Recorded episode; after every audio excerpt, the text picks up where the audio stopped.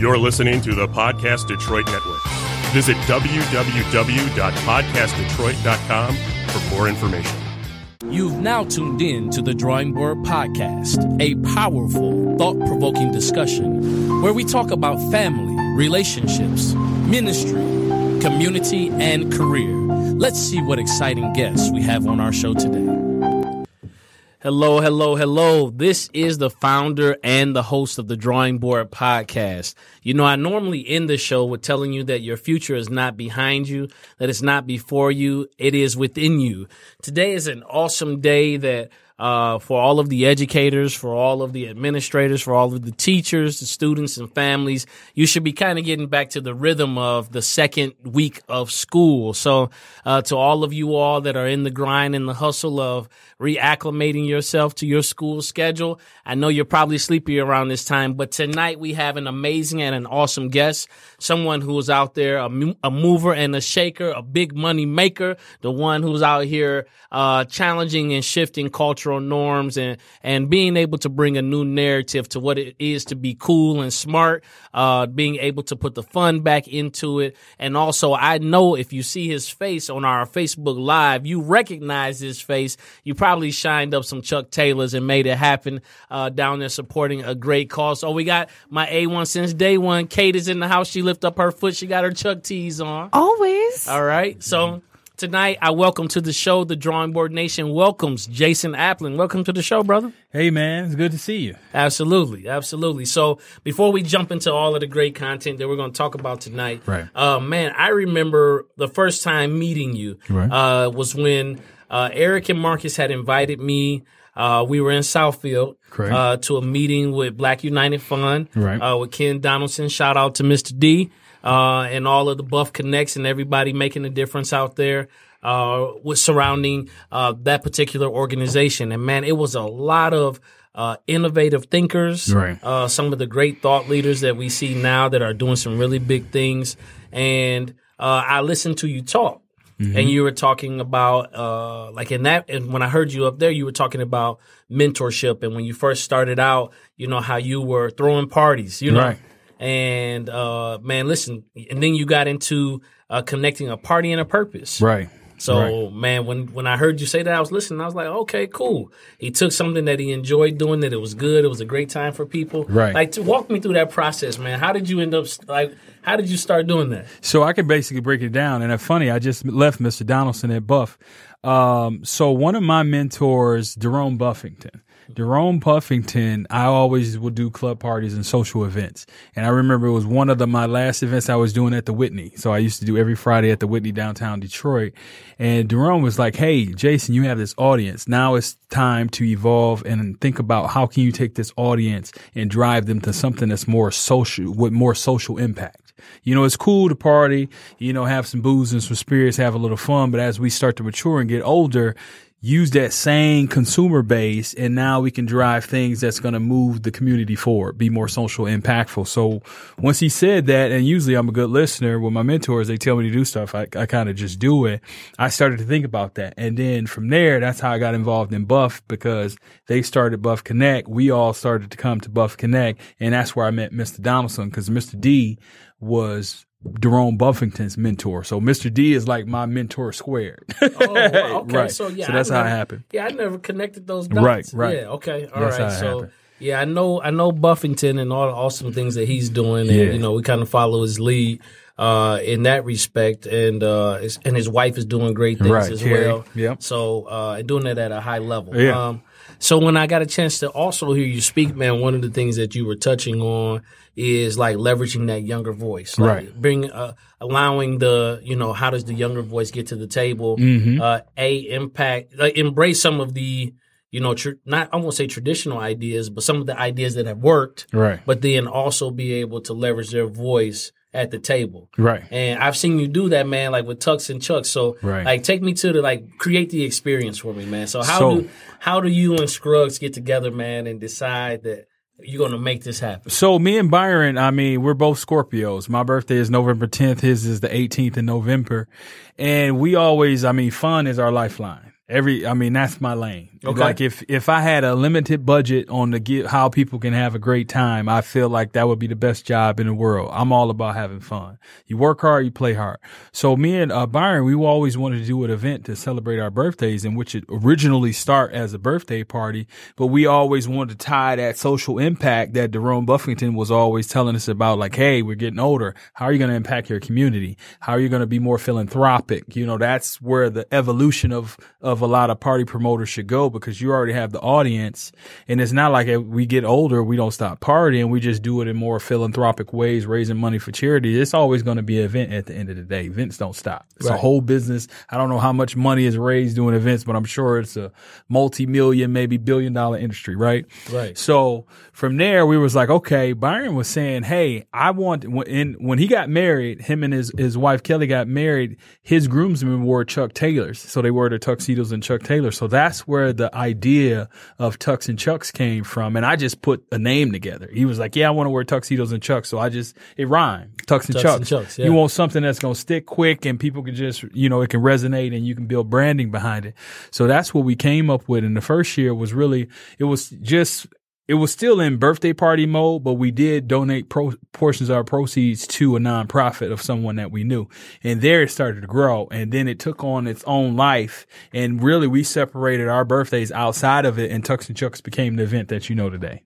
Absolutely. Do mm-hmm. you know? And I, I, wondered if you knew, right. but there is a Tux and Chucks happening in Indianapolis. Did you know that? Right. So the funny thing about it is we have a trademark on the name Tux and Chucks. Okay. But a lot of times what we don't do is, you know, I mean, we can send cease and desist, cease and desist letters to people but I mean, it's not really worth the hassle. I mean, when you got a good pro- product, people are going to copy it. And it's been copied in Phoenix, and it's been copied in Milwaukee, it's been copied in Indianapolis, it's been copied in multiple places. And we see it because a lot of our constituency and our supporters, they'll show it. I mean, Instagram, you see everything, right? right. You can just hashtag Tux and Chucks and you'll see the different Tux and Chucks that, you know, kind of copied us. But like you say, uh, people are doing it on a small level and they end up doing it on a, a level big enough I'm really, I was really concerned about like, let's say Converse came in and they wanted to do one.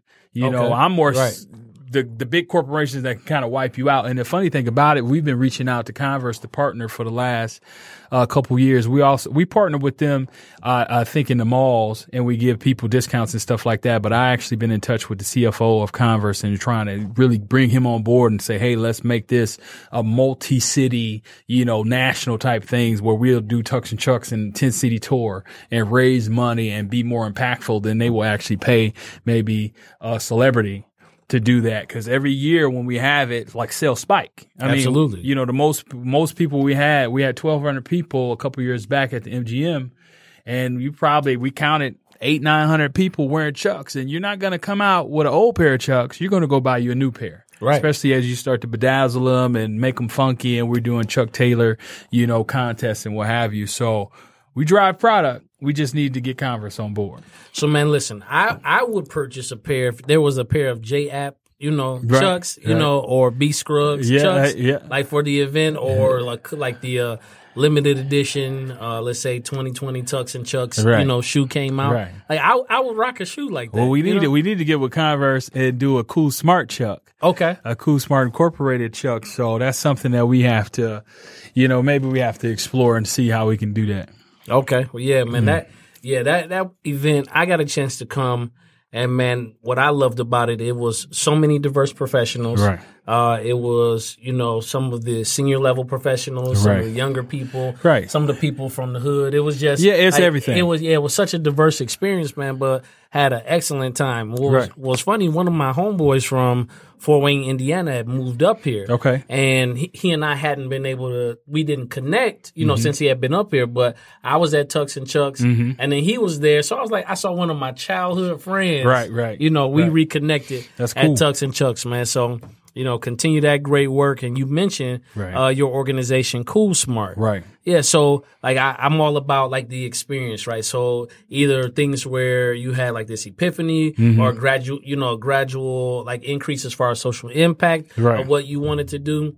But when we talked, this was probably about two or three years ago, and we were talking about, uh, you know, how you had to put the fun back into, Right. you know, kids being able to understand. Yeah, Uh, you do. I mean, uh, like you say, as we get older and we want to give back to the community, but nowadays it has to be a fun element. Like when you even look at, you know, we're going through Mr. Donaldson's organization with Buff. That's the 50, next year will be the 50th anniversary. But when you naturally, us millennials, or I don't know if we call it Gen, Gen I, depending on your age group, I'm about to be 39 this year in November. So I don't know where I fall. I probably got one foot in the millennial realm and one foot in Generation Y or X yeah. You know, or Z. I don't know. You know, they just come up. You know, every year, letters, it's, right. it's every Yeah, year, I just think- pick a letter, think- right? I think we are. I think we're X and millennials. So Right, like, like- I'll be 37 this year. okay, Yeah, and so it's like we're like older millennials, right. Uh, but younger, uh, like Gen Xers. Yeah, Yeah. got you. So from that standpoint, when you look at traditionally how fundraisers go, f- from our perspective, they're boring. Right. You know, and I feel like you can still be philanthropic and have social impact, but there can be an entertainment element where you walk away from that event and you actually enjoyed yourself.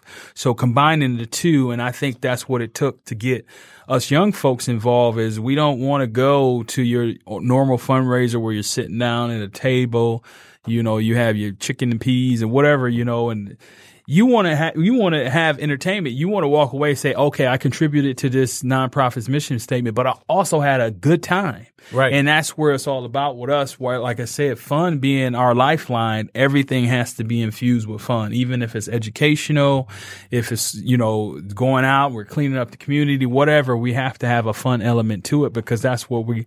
That's just basically what we live by.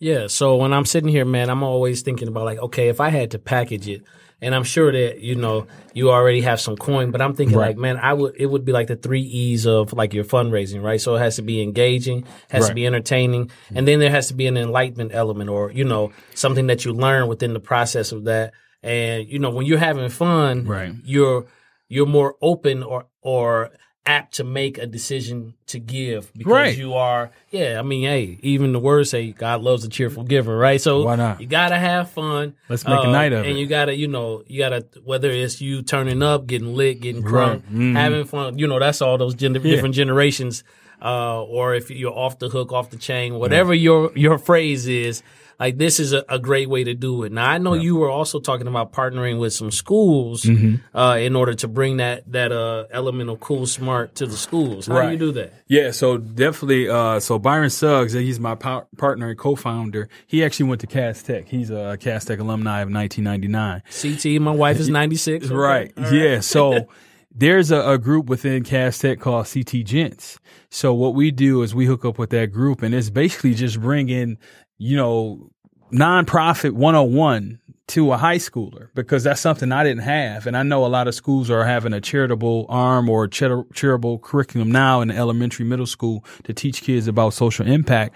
But from that standpoint, we didn't have that growing up. And it's good. We just partner with the school and just like, just sit down with them having conversations about just, just one on one. Do you know what a nonprofit is? Do you know, do you do any current charitable giving? Do your family does it? Like just having these conversations that sparking ideas in the kids and saying, Hey, if you want to give, if you can't give money because you're in high school, I know I didn't have any money in high school Right. until I got to 12th grade and started working, but you can give your sweat equity. We can go out here and clean up parks and clean up communities and clean up, you know, the area in which you live. And that's still charitable within its own right. So just like sparking ideas and expanding the young mind, because a lot of times you don't know what's out there until it's, you get the exposure. So that's what we're doing, working with the, you know, the high schools to get them exposed and get them, you know, out in the streets and doing different activities around charity. So let's say I'm not a CT gent, Right. uh, but I want to get involved with Cool Smart and I want to help out Mm-hmm. uh, with what you're doing with the young people or you know different events that you may throw. How do I get involved? So a lot of people they hit us up on our website. Our website is www.coolsmart.org. Uh, I'm on social media, you know, at coolsmart.inc. Uh, my personal, uh, you know, account is at J underscore APP. So that's for J app, Jason Appling. Uh, my, my partner Byron, he's on there. So there's a lot of ways that you can find us on social media. If you type in Cool Smart in Google, you'll see Tux and Chuck stuff pop up, videos, websites. Like we're all over the place because, you know, we use hashtags and different things. So we're easy to find. And I'm sure my phone number is like all over the place. Okay, it has, right. it has, I haven't changed my phone number since 1998. Okay, all right. So I just want to uh, when you talk about social impact, I want to share about some of the agencies Mm-hmm. Right. that you that have been impacted by your your philanthropy. So, building better men with Otis Bellinger. Mm-hmm. Yes, Otis. Uh, yeah, Professional Youth Detroit. Now, Purpose for Youth Detroit. Correct. Whose, whose organization is that? Uh, Purposeful Youth. So that's one of our friends that we actually, and I'm, I'm drawing a blank on the name now because we give so much money. So when you think about it, over the last, this will be the ninth year. So Okay. we're approaching our 10th year of Tux and Chucks. Right. And we've probably almost given away about $80,000. Oh, that now that's great. eighty thousand dollars from proceeds that we make from the Tux and Chucks event, and a lot of times that's not highlighted, but I take pride in that because that's money. When we when we present that big check, they get a check. Absolutely. So, so- organizations are getting 2000 2500 a piece, whatever the percentage that we raise. You know, a lot of times from our standpoint, me and Byron, we're not the event. We might not profit, but we still want to make sure that the purpose of what we're creating is to really help organizations that have a smaller reach than we do because everybody can't throw an event and have five, six, seven, 800, the most we had 1200 people come out. Right. You know what I'm saying? That's hard to do. And that takes, that's just a skill set that we've built just being the type of people we are and people like to be around us and we care about people's entertainment. Right. So a lot of these organizations are smaller and what, and what we did is we provided that money because as a nonprofit, especially a young nonprofit, a lot of the big corporations or organizations, they don't give to the smaller nonprofits. They go for bigger, well-known nonprofits that get all the money. Right. And, and a lot of us small organizations, we struggle to get by. People are using their personal income from their jobs, or they're just trying to do, you know, maybe not, you know, just different ways to just fund their business and, and run and, and and get that mission statement out there. So for that standpoint, we focused on how can we help people that can't do what we can do when it comes to throwing an event.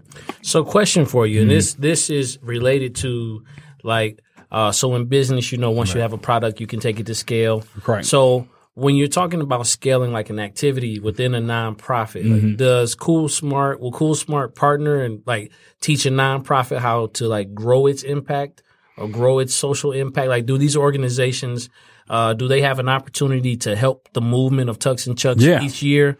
Oh yeah, definitely, uh, definitely. Uh, we, you know, a lot of these people that we actually fund, give a monetary gift to, they are patrons of the event, so which is good. So yeah, I mean, they'll, you know, I mean, you know, they'll just to share on social media helps a lot. I mean, that's just more exposure so people can actually know about it because we all have different networks within our own. But even though you might see my posting or my advertising, if somebody you can relate to and you know posted, then that gives it validity to you because you have that six degrees separation or, or you're familiar with them. Right. So it helps. I mean, yeah, they come all the time, uh, from that standpoint. So I mean, it helps. I mean, and then like you say, we start to find out more about their organization. So we start to go to their events, you know, so it just creates this cross collaboration and just this community of, of smaller organizations that have different mission statements. But it's like great, like Kicks for Kids. I mean, you know, that's an organization that is based off of the fact that kids in the Pontiac area, you know, when you go to school, bullying might start with fashion. If Right. you got rundown shoes or rundown clothes, so her organization is all about giving kids new shoes so they won't feel uncomfortable and you have that anxiety of just I'm going to school and I just don't look the part like everybody else. You know, so organizations like that. I mean, it's people it's it's a lot of good things that's going on in the community and what we try to do is help them help fund their mission and then also bring exposure to their mission. Right. I, that's what I, I can appreciate about what Cool Smart is doing. Right. Because I'm looking at Identify Your Dream Foundation, Right. Detroit Young Professionals, Detroit Jazz Fest, Right. the Union with uh, brother Jason Wilson. Oh, Teen- he's he's yeah. he's amazing. oh man, listen, he, That he- guy's amazing. Oh yeah, he's out there killing it. And, Jason and is um, he's he's amazing. Absolutely. And um, teen hype. So Right. when I think about dollars I, and I think about impact, like for me, like I see those faces, right? And of course, me working in education or working Right. in a school, I'm, I'm thinking about how that, that dollar translates to impact and changing a life, right? And so when I think about B2M or building better men, and I know the work that Otis does with those young Oh. men, and I think about the union. Mm-hmm. So like these are these are major players that's like shifting the narrative, right? So Correct. And and like the major narrative to get some. Nah, you say a little hungry. right? the major narrative uh, that's being shifted is like that each person has intrinsic value and has the power to impact another person's life. Right. So uh, when I see you with uh, Cool Smart and I see you like impacting Safe, which is you know bringing doma- bringing awareness around domestic domestic, violence. violence. Yeah, and um, I remember sitting in. Uh, this is when New Detroit started their first, Okay. uh, like their capacity building, right? Okay. So I was down there with another organization, and I remember when she initially started Safe, and to see how it has grown, Mm-hmm. and then seeing how like Cool Smart is a part of that movement. Like when you think about it, and I'm talking about like like qualifying and quantifying the work that you're doing. Right. Like man, those lives that of people that you'll never touch. I was talking to a coworker and I was saying you have to create something that has an impact that outlives you, right? Right, you do. Yeah. So man, listen, this is uh when you talk about engaging with the community and social impact, how does J App, how does Jason Appling, uh what what do you see? What is your major Achilles heel that you say, I want to change this? Uh, for me, I think it's it's basically the mission statement of Cool Smart because I felt like there's a gap. Like when you look at older individuals, you know, and, and especially in our community, in the African American community, when you look at older black folks, Right. I think they understand the power of giving monetarily, not only giving your sweat equity, your time and your efforts, but giving money. I think they understand that more than our generation does because I think our generation thinks more about the exchange. Okay. If I give monetarily, what do I get back? So it's really the Achilles heel for me is as you reach a certain point in your life and you start to make a certain amount of money, there has to be a social impact part of that because your success is not only what you can acquire yourself, it's about whose lives you're changing. So Cool Smart is built off of that whole ideology of our, you know, us, the, the, the, the Gen Xers slash millennials. When do we get to a point of maturity to where we're like, okay, it's not only about ourselves and what we can gather from the situation. We have to help others. We have to pay it forward. That whole hashtag, you know, hashtag pay it forward that's what Cool Smart is about. So that's always been the issue because, you know, even you, what nonprofits, even young nonprofits, what we go through is like you say, we can be self-sustainable. I mean, just look at what happened with that chicken sandwich Right. in Right. Popeyes. Yes. I just read something they sold like thousand chicken sandwiches a day and all this craziness stuff. I mean, that's cool.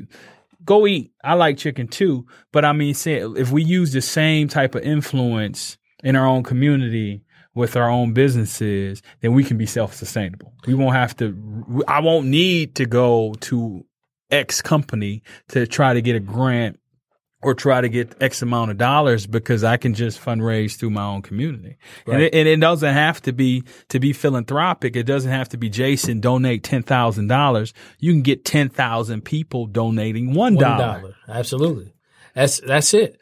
And when you say you over the nine years you've given away or you've donated eighty thousand dollars, that is nearly grand. Yeah, that is nearly ten thousand dollars a year. Right.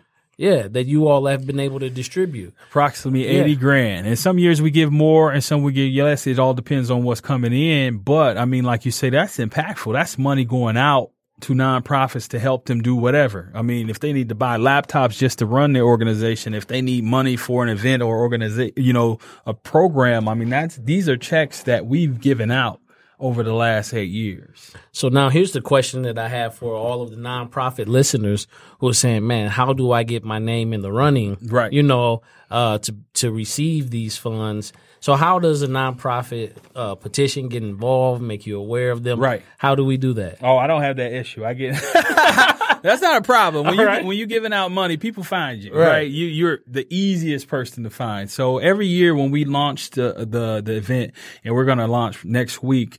Uh, we start a Facebook. So what we did is we found out we want to take it out of our hands of actually choosing. Okay. And we put it like once all the nonprofits submit and you have to have a 501c3. That's like our, our criteria. You have to be a 501c3 incorporated uh, nonprofit organization. And then you submit and then we'll put the list of nonprofits on Facebook and the top two vote getters Okay. Receive the monetary gift. So you leave it to the community. We leave it to the people. All Let right. your people hold you down. Because one of the things that happens is, you know, we wanted to take ourselves out of it because a lot of times it's funny. You know, you start picking and choosing, and you don't want to give people the idea that you're picking favorites, right? Okay. So I we took it out of our hands and put it in the people's hands. If you want to get the money, you make sure you get as many clicks and many Right. votes in the top two getters. That's will be uh, who's going to get the monetary gift from Cool Smart this year.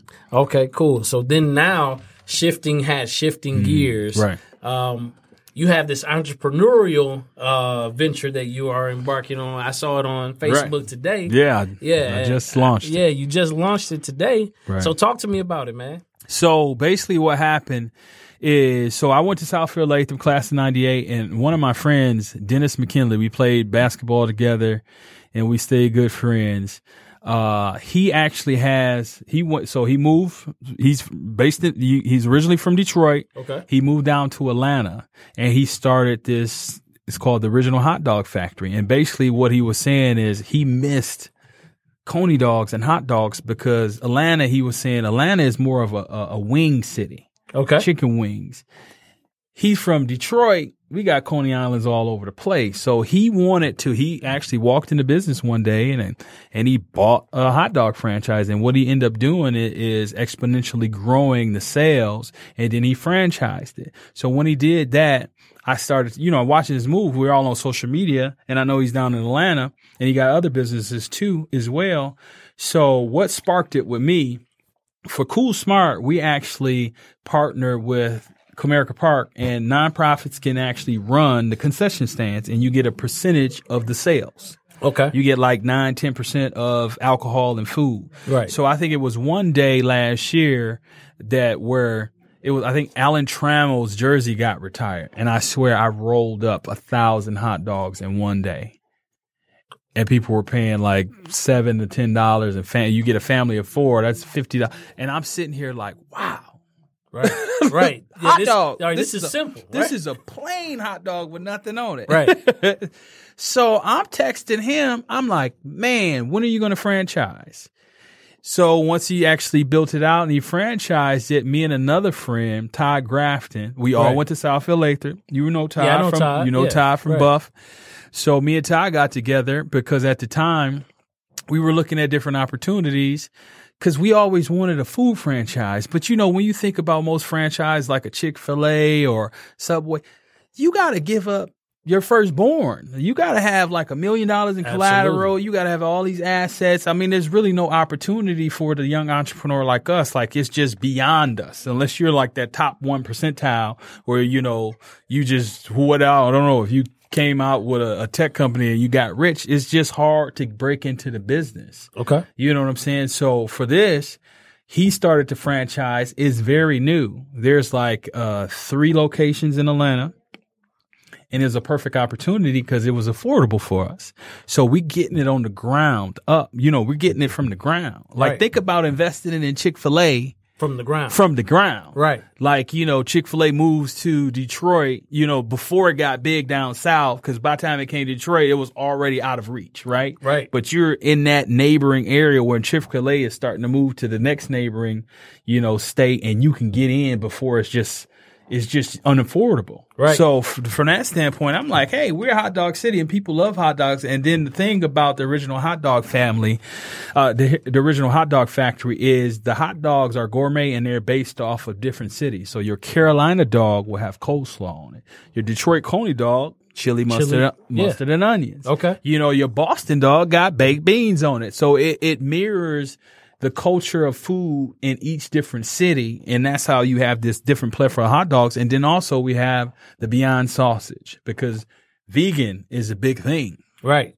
you know, so you gotta you There's gotta give these different, you know, alternative, you know, selections for meat or non-meat selections. So as you're looking at it, man, it I was just it was a no-brainer for me. Yeah, man. I'm I'm sitting here, stomach, my stomach over here growling. Riley, and you Yeah, looking at it like they got a taco Yeah. dog. A There's taco a, dog. a Caribbean jerk chicken dog.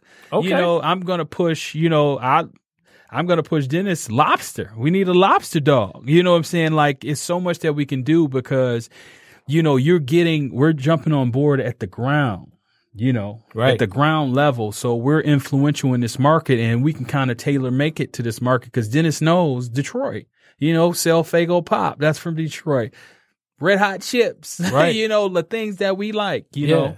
So, So I got a request, man. I don't know if you can do it, or maybe I'll just have to like you know put it on the side. So, Right. Like we talk about Delaware, man. We we got to have some lobster fries. lobster yeah. fries. So the, the yeah, I'm telling you, man. The, the That's what lobster they do on in top Delaware? Of the, yeah, they got the lobster on, top, of the fries. Oh man, I Oh, think you might have just gave Yeah. us a moneymaker. Yeah, that right there, man. Let me tell you, I sat there and every time we go out there, I mean, it's so fresh. Right. So I'm looking at this, man. Right. I got to come down here, and in my mind, I'm Right. like, yo, I can't wait till Right.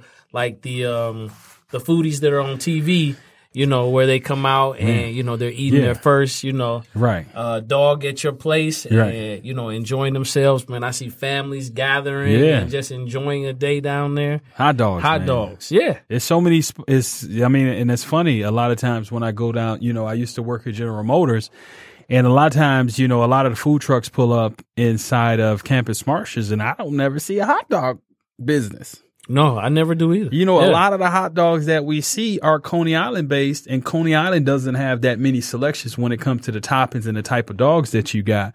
So it's me, it's just a no brainer. It's just taking what we like to the next level. You know what I'm saying? So when he presented that opportunity and we actually had an opportunity to buy in, I, I mean, I, we had to jump all over it. I mean, it's hard to get a food franchise and I, I bought one.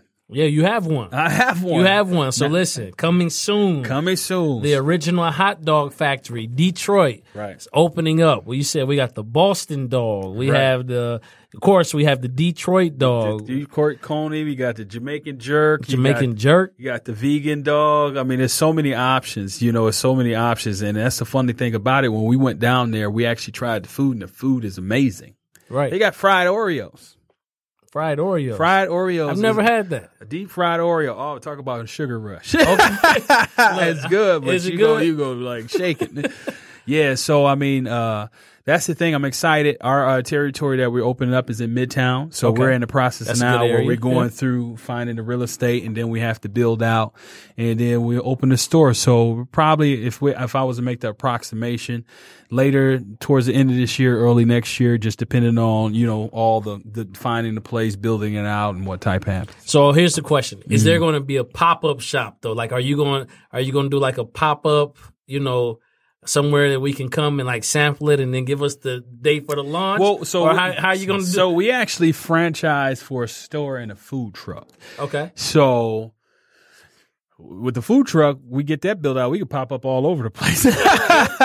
So yeah, so I think from that standpoint, you know, working with the franchisor, you know, we stay in the guidelines and what's best for them. So Okay, I think we got, you know, we open the store, open the food truck from there. I, I mean, that's the good thing about food trucks. I mean, you just you can you can go where the business is. You go to where the people are. I mean, just think about you know, the Detroit Jazz Festival, all these festivals, all the people that's out in Campus Martius working for Quicken Loans, General Motors, all these businesses around here. I mean, just hot dogs, yeah, you know. yeah, and so I'm excited, man. yeah, I'm excited for you. So when we think about you know, you were party promoting, Right. Uh, it transitioned to a greater purpose due to some mentorship and guidance. Right. Um, then you were able to, like you just shared, that you worked at GM, Correct. Mm-hmm. and you were doing some great work there. Then you transitioned at simultaneously, where you got Tux and Chucks going on. Right. Then you open up the nonprofit Cool Smart. Right. Now you have the original hot dog Detroit Right. that's that's launching. But what was so impactful for me when I think about uh, your story, Mm-hmm. uh, you made a post a couple of days ago saying happy birthday uh, to your dad. Mm-hmm. Oh yeah, my yeah, pops. Mm-hmm. Your pops, yeah. And one of the things that I read, you said, I didn't have to figure out this thing on my own. I did. And that was, man, that was powerful. Yeah. And now you are a father. Mm-hmm. And I know uh, what I say is children are the safest place to pour everything you know. Right. And so when I look at how you're leading your son, Right. and I saw it when I remember when uh, he was on the way, and I saw the anticipation in your eyes, and then like the joy that I see, man, from you interacting with him online. Yeah. You know that you're tracking all his growth and his milestones, man. Talk to me about that. Being a dad. Oh, being a dad is tremendous. I mean, it's it it's like the best part of you that comes out into a little human being and you can watch part of you. Like oh he acts just like me.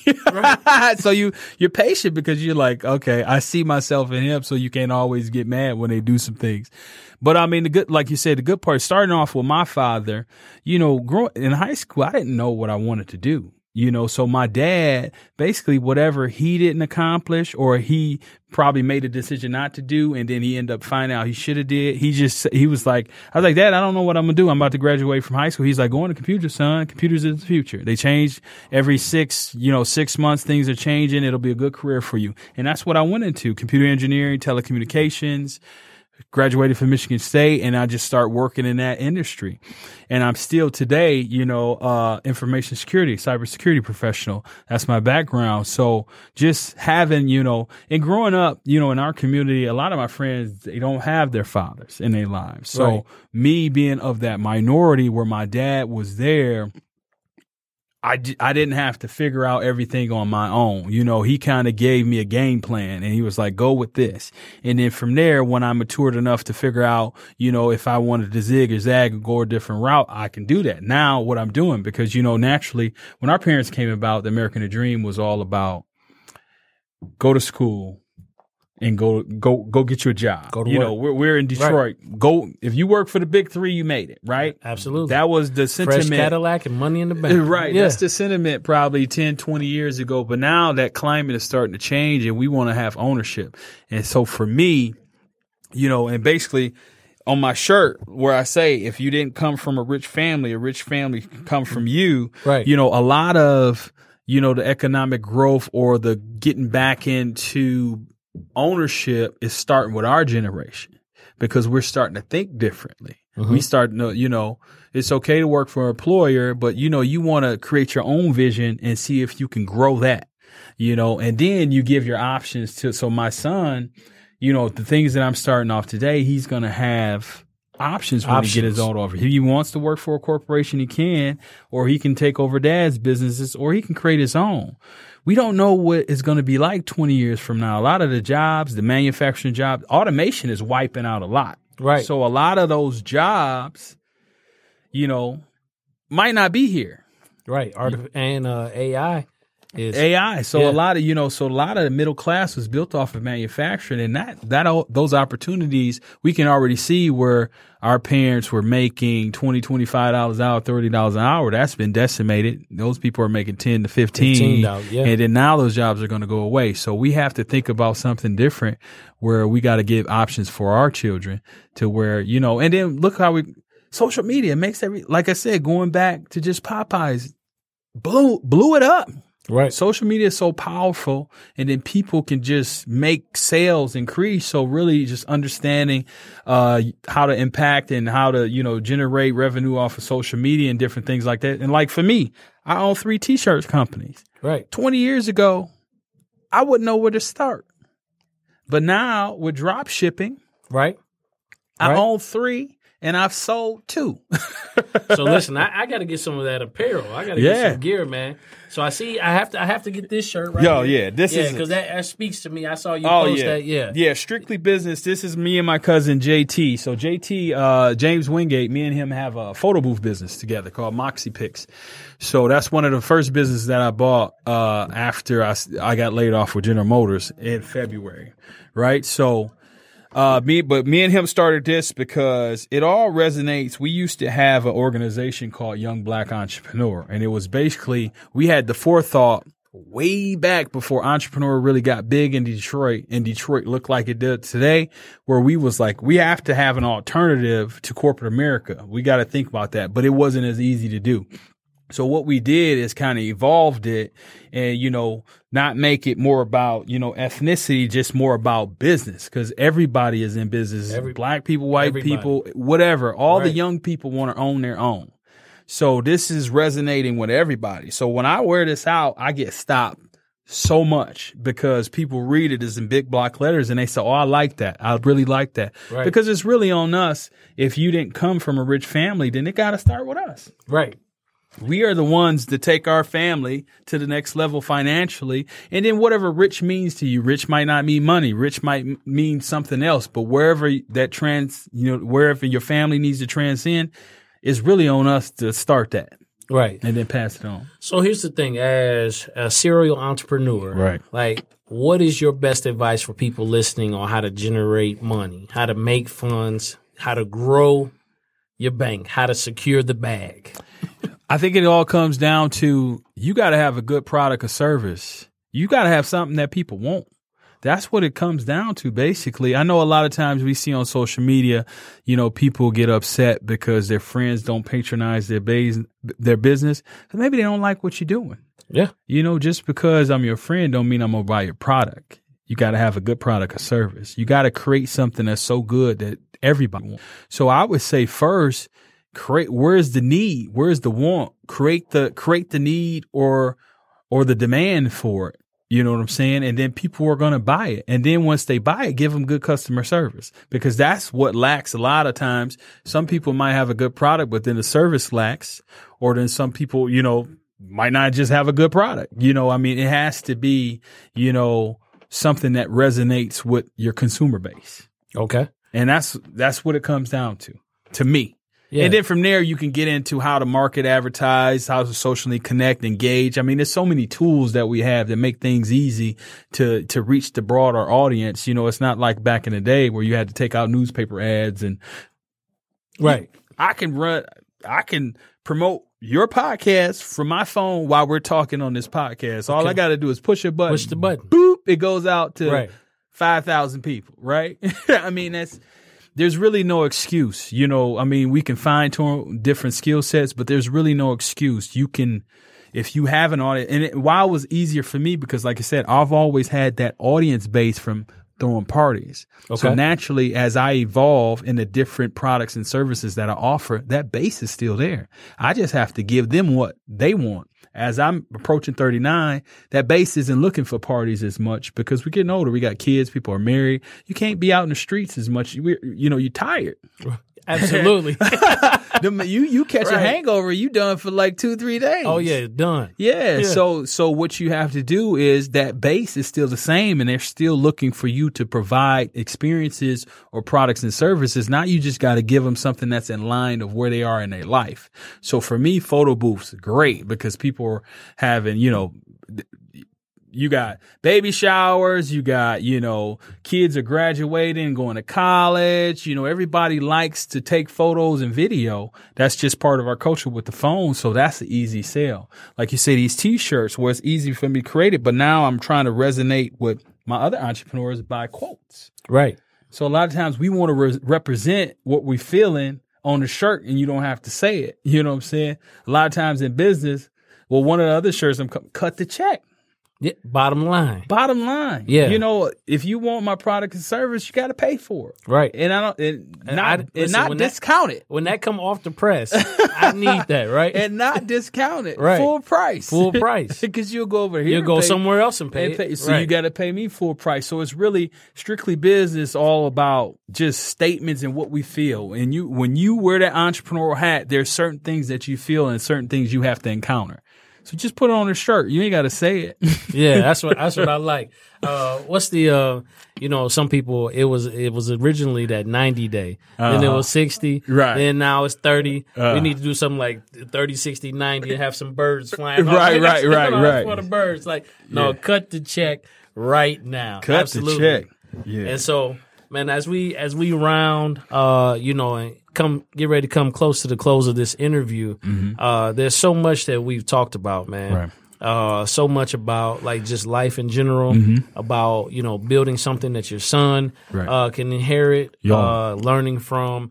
Uh, the wisdom that your father shared from you, the insight that he shared, Mm-hmm. Right. and all in all, when I when I talk to different and I interview different guests, there's like this this red thread that runs through the theme of the interview. Okay. And what I'm when I'm listening to you, man, there's power in following direction and instruction. It is. Yeah, it's such a power. Because when I when you said uh, that Jerome came to you and was like, "Hey, man, it's time to essentially level up, you know, and increase your social impact." Right. And you said, "Okay, cool." And you followed that instruction, and I- it has proven profitable. No right? contest. No uh, contest. Yeah, right. Yeah. And that's why I like to. Sur- that's why it's important for us to uh, surround yourself about people that you, pr- you know, you look at them because they they've done more than you. They're more accomplished because when they bring you stuff, you're not really going to question it because you already they're like mentors to you, and you already look at their moves and their steps. So when when Daron said it, I was like, you, yeah, you know, I didn't, yeah, let's do it Right. And he introduced me to Mr. Donaldson and it just took off from there. So same thing with party promotions. Uh, I started doing club parties because DJ Cuts, who Mike West, who's one of my closest friends, he Yeah. said I threw up my first cabaret probably a long time ago. I can't even remember 2001. I don't even know, but he was like, "You should start doing club parties," and I was like, "Okay." Right. You're and I yeah, did it. Let's go. my dad said you should become a licensed used car dealer and sells cars. 2005, I went and got my license. I did it. Like Right. so, you know, why not just try it? You know what I'm saying? If you don't have to put down an exuberant amount, or you can just get in the game and try it. Like when people give you these ideas, I run with them.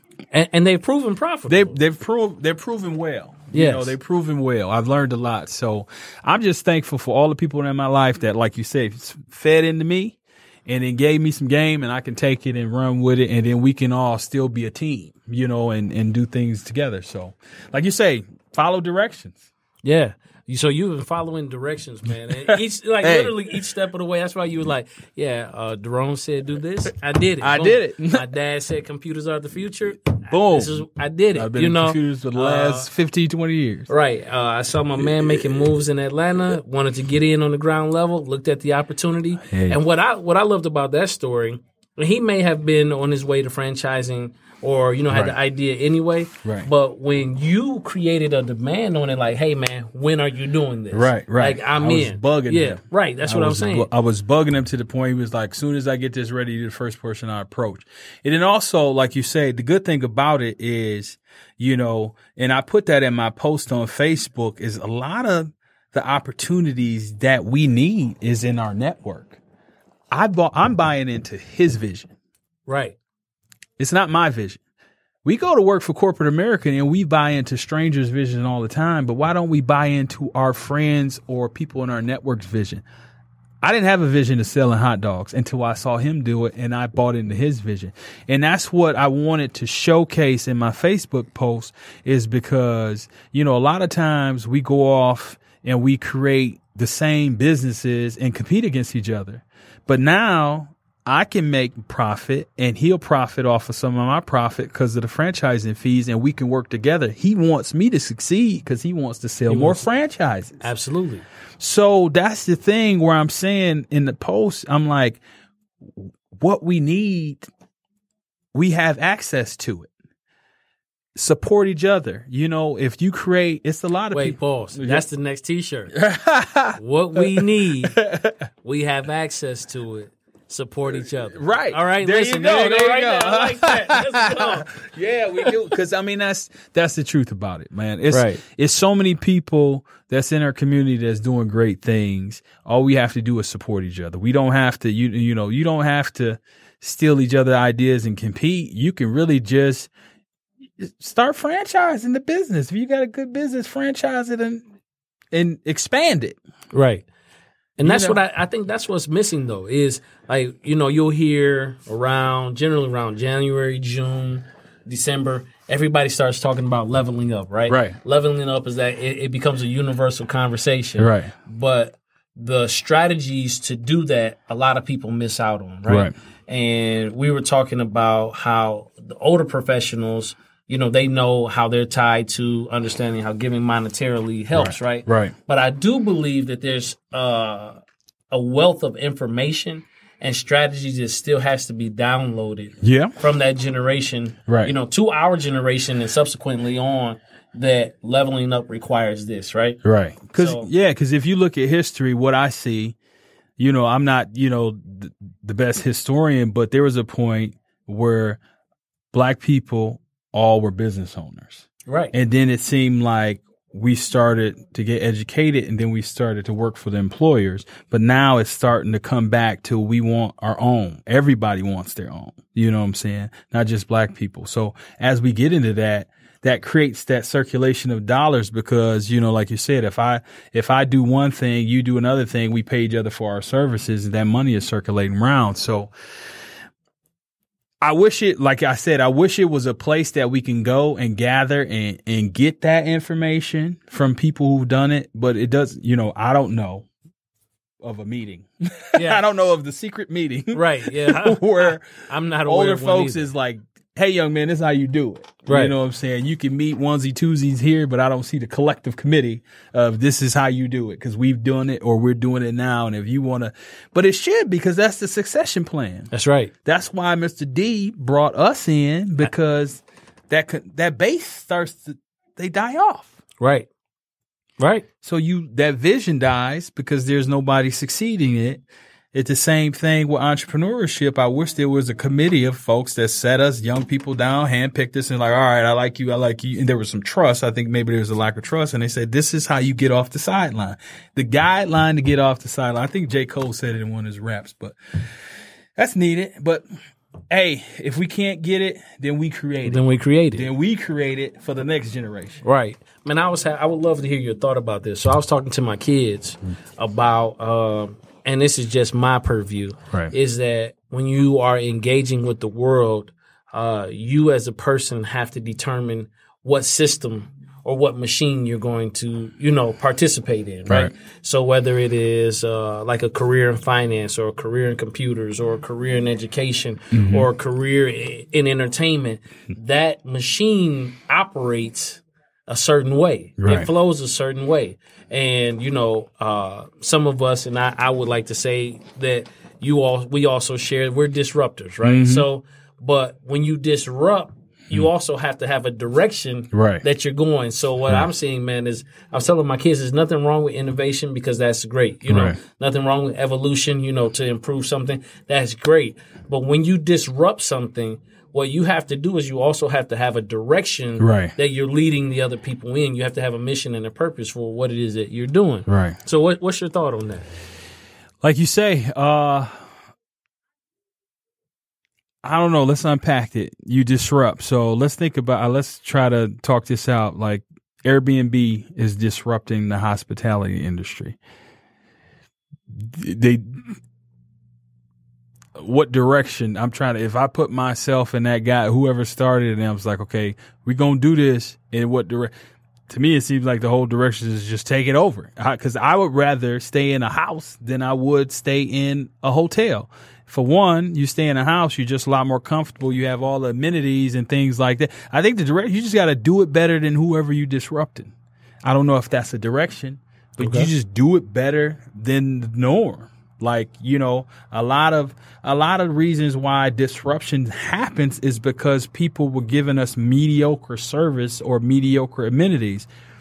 I can go out of town and a group of us friends can rent an Airbnb for a thousand dollars for the weekend or whatever the price, and we all pay two fifty or two hundred dollars a piece, and we can go to the grocery store and cook.